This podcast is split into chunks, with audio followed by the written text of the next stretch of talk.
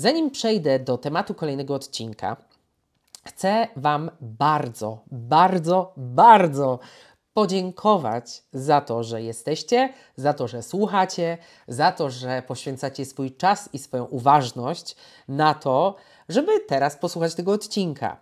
Ale nade wszystko chcę Wam podziękować za wzięcie udziału w akcji Serce na Dłoni. Co to była za akcja? Dla tych, co nie wiedzą, przypomnę. Y, Była to akcja, w której poprosiliśmy, abyście wrzucali swoje zdjęcia z serduszkiem namalowanym na Waszych dłoniach y, i używali hashtagu Serce na Dłoni. Akcję wsparło kilkaset osób. Mm, Zaangażowały się również znane osoby, w tym Jurek Owsiak, y, a także Agnieszka Chyży, czy prezydent Poznania, pan Solarski. W tym roku poprzez tą akcję chcieliśmy okazać nasze wsparcie rodzicom osieroconym, czyli tym, którzy są w żałobie po śmierci swoich dzieci. Y, Ta akcja pokazała nam siłę naszej społeczności i dziękujemy Wam też za wszystkie środki, które przekazaliście w specjalnej zbiórce. Cały czas można ją wesprzeć. Dzięki tym środkom dziś mogę uroczyście Wam ogłosić, że otworzyliśmy dwie kolejne grupy wsparcia, w którym profesjonalną pomoc psychoterapeutyczną uzyskają właśnie osieroconi rodzice z Poznania i z województwa wielkopolskiego. Jeżeli słuchają mnie tacy rodzice, to możecie się jeszcze zgłaszać, są jeszcze wolne miejsca w tych grupach. E, Można napisać do nas na mediach społecznościowych lub na e, maila filipmałpa.pandeteam.pl. Jeszcze raz bardzo, bardzo, bardzo dziękuję w imieniu całego Panda Teamu za to, że wsparliście nas i za to, że dzięki Wam możemy działać dalej. Panda ma głos. Podcast Fundacji Panda Team. Razem oswajamy onkorzeczywistość. Wszyscy jesteśmy inni i mamy co innego do przekazania światu, a my chcielibyśmy, aby ten przekaz trafił do przechodniów i zachęcił ich do chwili refleksji. Zależy nam, żeby każdy nagrobek był dziełem sztuki i aby ze względu na swoją artystyczną niepowtarzalność miał szansę przetrwać setki lat. To słowa ze strony internetowej kontrastowo.pl. Jest to miejsce, w którym powstają niesamowite dzieła sztuki, unikalne nagrobki, zupełnie odbiegające od standardowych wzorów, które spotykamy na cmentarzach. Zapraszam Was na dzisiejszy odcinek, w którym porozmawiamy o unikalnych projektach nagrobków.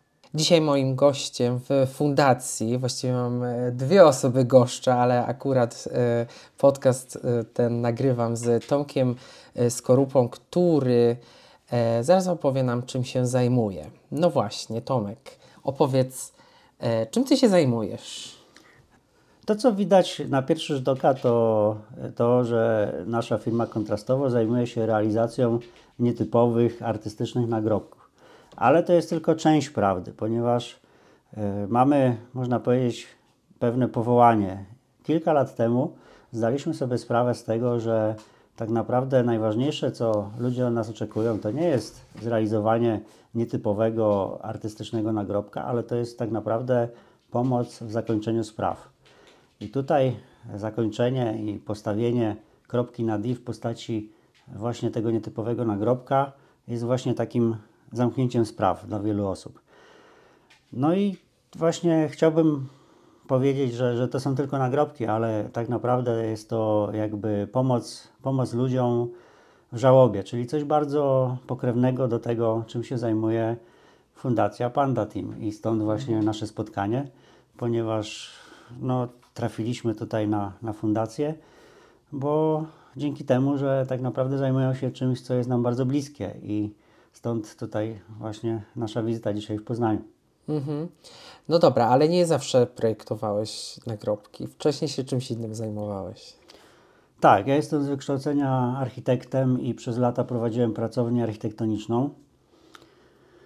E, oczywiście pasjonowało mnie to, ale e, każdy, kto trochę zajmuje się tym, tym tematem i, i, ma pewną wiedzę, wie, że tak naprawdę praca architekta to jest w 80% zajmowanie się przepisami, urzędami, e, umowami.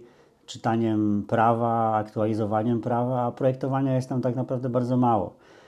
Natomiast tutaj w tej branży, którą się zajmuję od już w zasadzie 10 lat, mogę mieć kontrolę od początku do końca nad moim projektem, nad moim dziełem sztuki, który, które powstaje. Mogę mieć bezpośredni kontakt z klientami, mogę spełnić ich marzenia, spełnić ich życzenia, no i tak staram się właśnie działać. Mhm. Okej, i otworzyłeś, e, czy po, powstało dzięki Tobie kontrastowo. Co to, czemu tak, co to za nazwa? W sensie skąd się wzięła i do czego nawiązuje? Kontrastowo nazwa e, nawiązuje do tego, że to, co my robimy, jest, jest dość kontrastowe do, do tego, co możemy e, obejrzeć na cmentarzach zwłaszcza. Nie, nie chodziło tylko o cmentarze, ale, ale tam zwłaszcza jest to widoczne. Mianowicie no, cmentarze w Polsce, jakie są, każdy wie, e, są powiedzmy dość monotonne, czyli są powtarzalne wzory nagrobków, powtarzalne, powtarzalne materiały. E, Natomiast nikt w zasadzie nie myśli o tym, żeby poprzez e, pomnik, poprzez nagrobek powiedzieć coś więcej. Ja mam taką ideę, że e, każdy człowiek jest jakiś, jakąś indywidualnością, jest inny, ma swoje pasje, ma swoje, ma swoje jakieś e, przyzwyczajenia i naszym przesłaniem, naszym, naszym powołaniem jest pokazanie tego e, w pomniku. Ja zawsze mówię, że tak naprawdę moim klientem nie jest rodzina, która przychodzi do nas po nagrobek, ale naszym klientem jest ta osoba zmarła. My jesteśmy, można powiedzieć, rzecznikami tej osoby zmarłej i staramy się e, w jej imieniu e, przekazać coś światu, takie jakby powiedzmy ostatnią wypowiedź, po której świat jakby tą osobę zapamięta. Dobrze jest spotkać się czasami jeszcze za życia z tą osobą, żeby się więcej dowiedzieć, ale nie jest to, e, nie jest to jedynym sposobem, bo często pracujemy też właśnie z rodziną. E, Powstaje, powstaje dzieło, które e, jest e, wykonane na podstawie e, tego, czego uda nam się dowiedzieć o osobie zmarłej. To czekaj, czyli rozumiem, że zdarza się, że poznajecie osobę, dla której będziecie mogli projektować? Tak to dobrze rozumiem? Czy chodzi, czy... Znaczy zawsze musimy poznać. Ja Tak, ale chodzi mi o to nie, bo tak. Chodzi mi o to, czy e, mieliście na przykład taką sytuację, że wzywał was ktoś, kto wiedział, że o to. Tak, jest to, jest to dość częsty, częsty przypadek, kiedy e, mieliśmy całkiem niedawno taką sytuację, gdzie zrealizowaliśmy nagrobek jesienią, taki grobowiec rodzinny można powiedzieć, na, na warszawskich Powązkach e, z rzeźbą i bardzo taki wymowny. E, Zadzwonił do mnie e, właśnie senior rodziny, dziadek e, z cmentarza, żeby mi pogratulować, że, że jest bardzo zadowolony i że bardzo mu się podoba to, co zrobiliśmy i dosłownie po, po trzech miesiącach zmarł. Także musieliśmy zrobić dopisek na dopiero co postawionym nagrobku, dopisać napisy. Ja jestem szczęśliwy z tego, że, że zdążyłem to zrobić przed, przed jego śmiercią i że byłem zaszczycony tym, że do mnie zadzwonił, bo rzeczywiście e, człowiek już w bardzo podeszłym wieku. No i udało się jeszcze porozmawiać. Także no, różne są sytuacje. Zwykle, zwykle projektujemy dla osób zmarłych, ale, ale za życia też, też się zdarza. Mhm. Okej, a jak wygląda taki proces powstawania? Y, Od tego, aż się ktoś zgłosi, y, od tego momentu, gdy się ktoś zgłosi, aż do końcowego tej instalacji na cmentarzu. E, Powiem może coś bardzo nieoczekiwanego. Zdarzają nam się różne dziwne zbiegi okoliczności, które wskazują mi na to, że do pewnego stopnia dusza ta, tej, osoby zmarłej w jakiś sposób sprawia, że rodzina do mnie trafia. To nie jest po prostu wyszukiwanie ogłoszeń w internecie czy, czy trafienie na nasz nagrobek. E, Zdarzają się sytuacje bardzo dziwne, kiedy ktoś dzwoni dla, do, do mnie na przykład w środku zimy w sprawie, czy zaprojektuje nagrobek dla jego na przykład zmarłego bliskiego, w momencie, kiedy ja stoję w zasadzie prawie, że przy tym nagrobku. Więc i takich Mhm. sytuacji mam dużo. I, I możecie się śmiać i wierzyć lub nie, ale ja wierzę w to, że, że to gdzieś tam się dzieje poza naszą jakby wiedzą naukową. E, I to jest jakby początek pracy. Zgłasza się do mnie rodzina, e, spotykamy się, spotykamy się wszyscy zawsze na cmentarzu, bo musimy zobaczyć, jakie są uwarunkowania, jaka jest przestrzeń, jakie jest sąsiedztwo, jakie jest światło i, i mnóstwo innych spraw. Musimy się jak najwięcej dowiedzieć, dla kogo projektujemy, czyli o tych wszystkich osobach, zbieramy wszystkie pomysły, wykonujemy szkicowe koncepcje, przygotowujemy jakieś pomysły. Zawsze myślimy o tym, żeby to było coś zupełnie niepowtarzalnego. My nigdy nie powtarzamy swoich wzorów nagrobków, zawsze jest to coś innego, bardzo ściśle dostosowanego do, do danych osób. Wykonujemy potem projekt techniczny, robimy wycenę i realizujemy nagrobek. Tak to można powiedzieć w skrócie wygląda. To jest podcast Panda ma głos. No właśnie, bo może tutaj powinniśmy wyjaśnić, bo myślę, że wiele osób, które słucha, w ogóle nie potrafi sobie wyobrazić, co wy tworzycie. W sensie y, zawsze jak człowiek myśli nagrobek, no to jakie są y, możliwości? Albo jest y, płyta po prostu, albo jest, nie wiem jak to się nazywa, fachowo. Napisówka. Y, dokładnie, jest taka, taka tablica, albo może jakiś duży krzyż. No, a czym się wyróżniają? O co chodzi w ogóle w tym?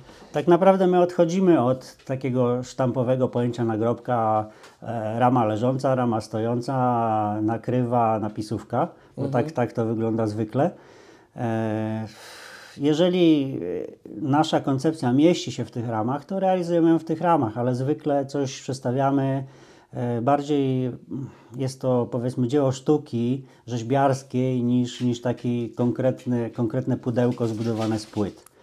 Trudno mi to powiedzieć, wytłumaczyć, e, nie pokazując przykładów, dlatego zapraszam na naszą stronę kontrastowo.pl po, po jakieś e, inspiracje.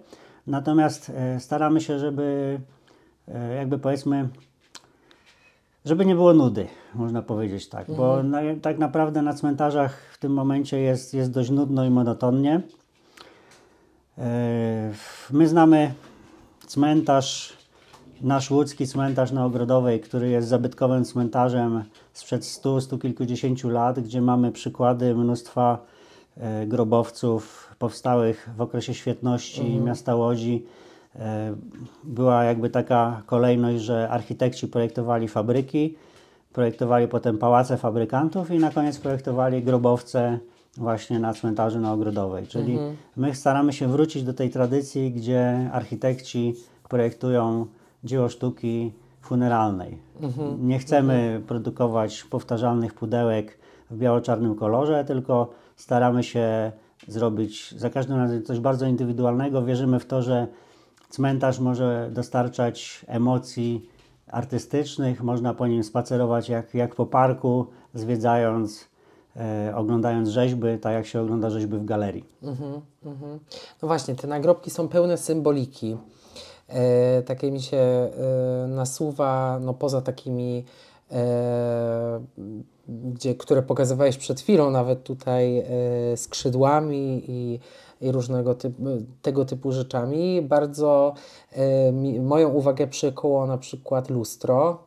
E, Mógłbyś opowiedzieć powiedzieć coś więcej na temat właśnie tej symboliki, bo dużo tej symboliki jest w tych nagrobkach różnych. E, Lustra zastosowaliśmy praktycznie jako zupełnie nowatorski pomysł na cmentarzu. Ja nigdzie wcześniej nie widziałem luster na cmentarzu, natomiast dla mnie lustro to jest jakby symbol e, tego świata poza naszymi zmysłami, czyli tego świata po, po śmierci. Tak jak Alicja po drugiej stronie lustra, e, dla mnie jest to pewna mistyka w tym i e, zobaczenie siebie w nagrobku no, jest zawsze bardzo silnym przeżyciem. Jest takim powiedzmy memento mori dla, dla przechodnia. E, I no, tak, tak staramy się e, to przedstawić. Natomiast na przykład lustro jako, jako ciekawy przykład mogę podać, który zastosowaliśmy u Jerzego Gruzy, reżysera, gdzie lustro zostało e, zastosowane w, w postaci powiedzmy takiego starego telewizora, czyli Ja mówię zawsze, że to jest jedyny działający na cmentarzu telewizor, bo, bo tam rzeczywiście się odbija świat otaczający, lekko wykrzywiony, na podobnej zasadzie jak, jak Jerzy Gruza przedstawiał świat w swoich filmach, czyli właśnie taki lekko wykrzywiony, zniekształcony. I właśnie taki jest, jest pomnik Jerzego Gruzy, jako, jeżeli już tutaj mnie pytasz o lustra. A taki mm, nagrobek, który był największym dla Ciebie wyzwaniem technicznym. No to jest Taki, trudne- że sobie coś wymyśliłeś i kurczę, no trzeba było pogłówkować, jak to No to jest trudne pytanie, bo tak naprawdę każdy, każdy nagrobek jest dla mnie wyzwaniem technicznym, bo nie robimy nic powtarzalnego. W każdym nagrobku następnym jest jakieś wyzwanie. Coś robimy po raz pierwszy, coś robimy inaczej, coś robimy jako nowość.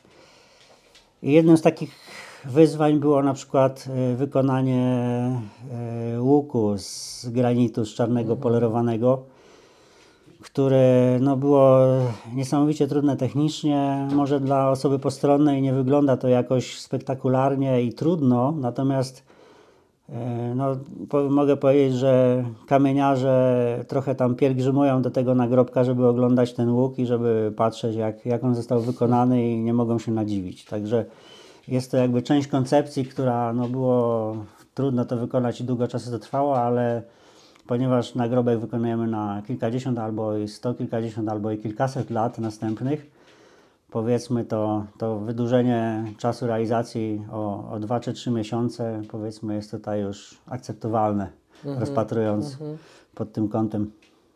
Mhm.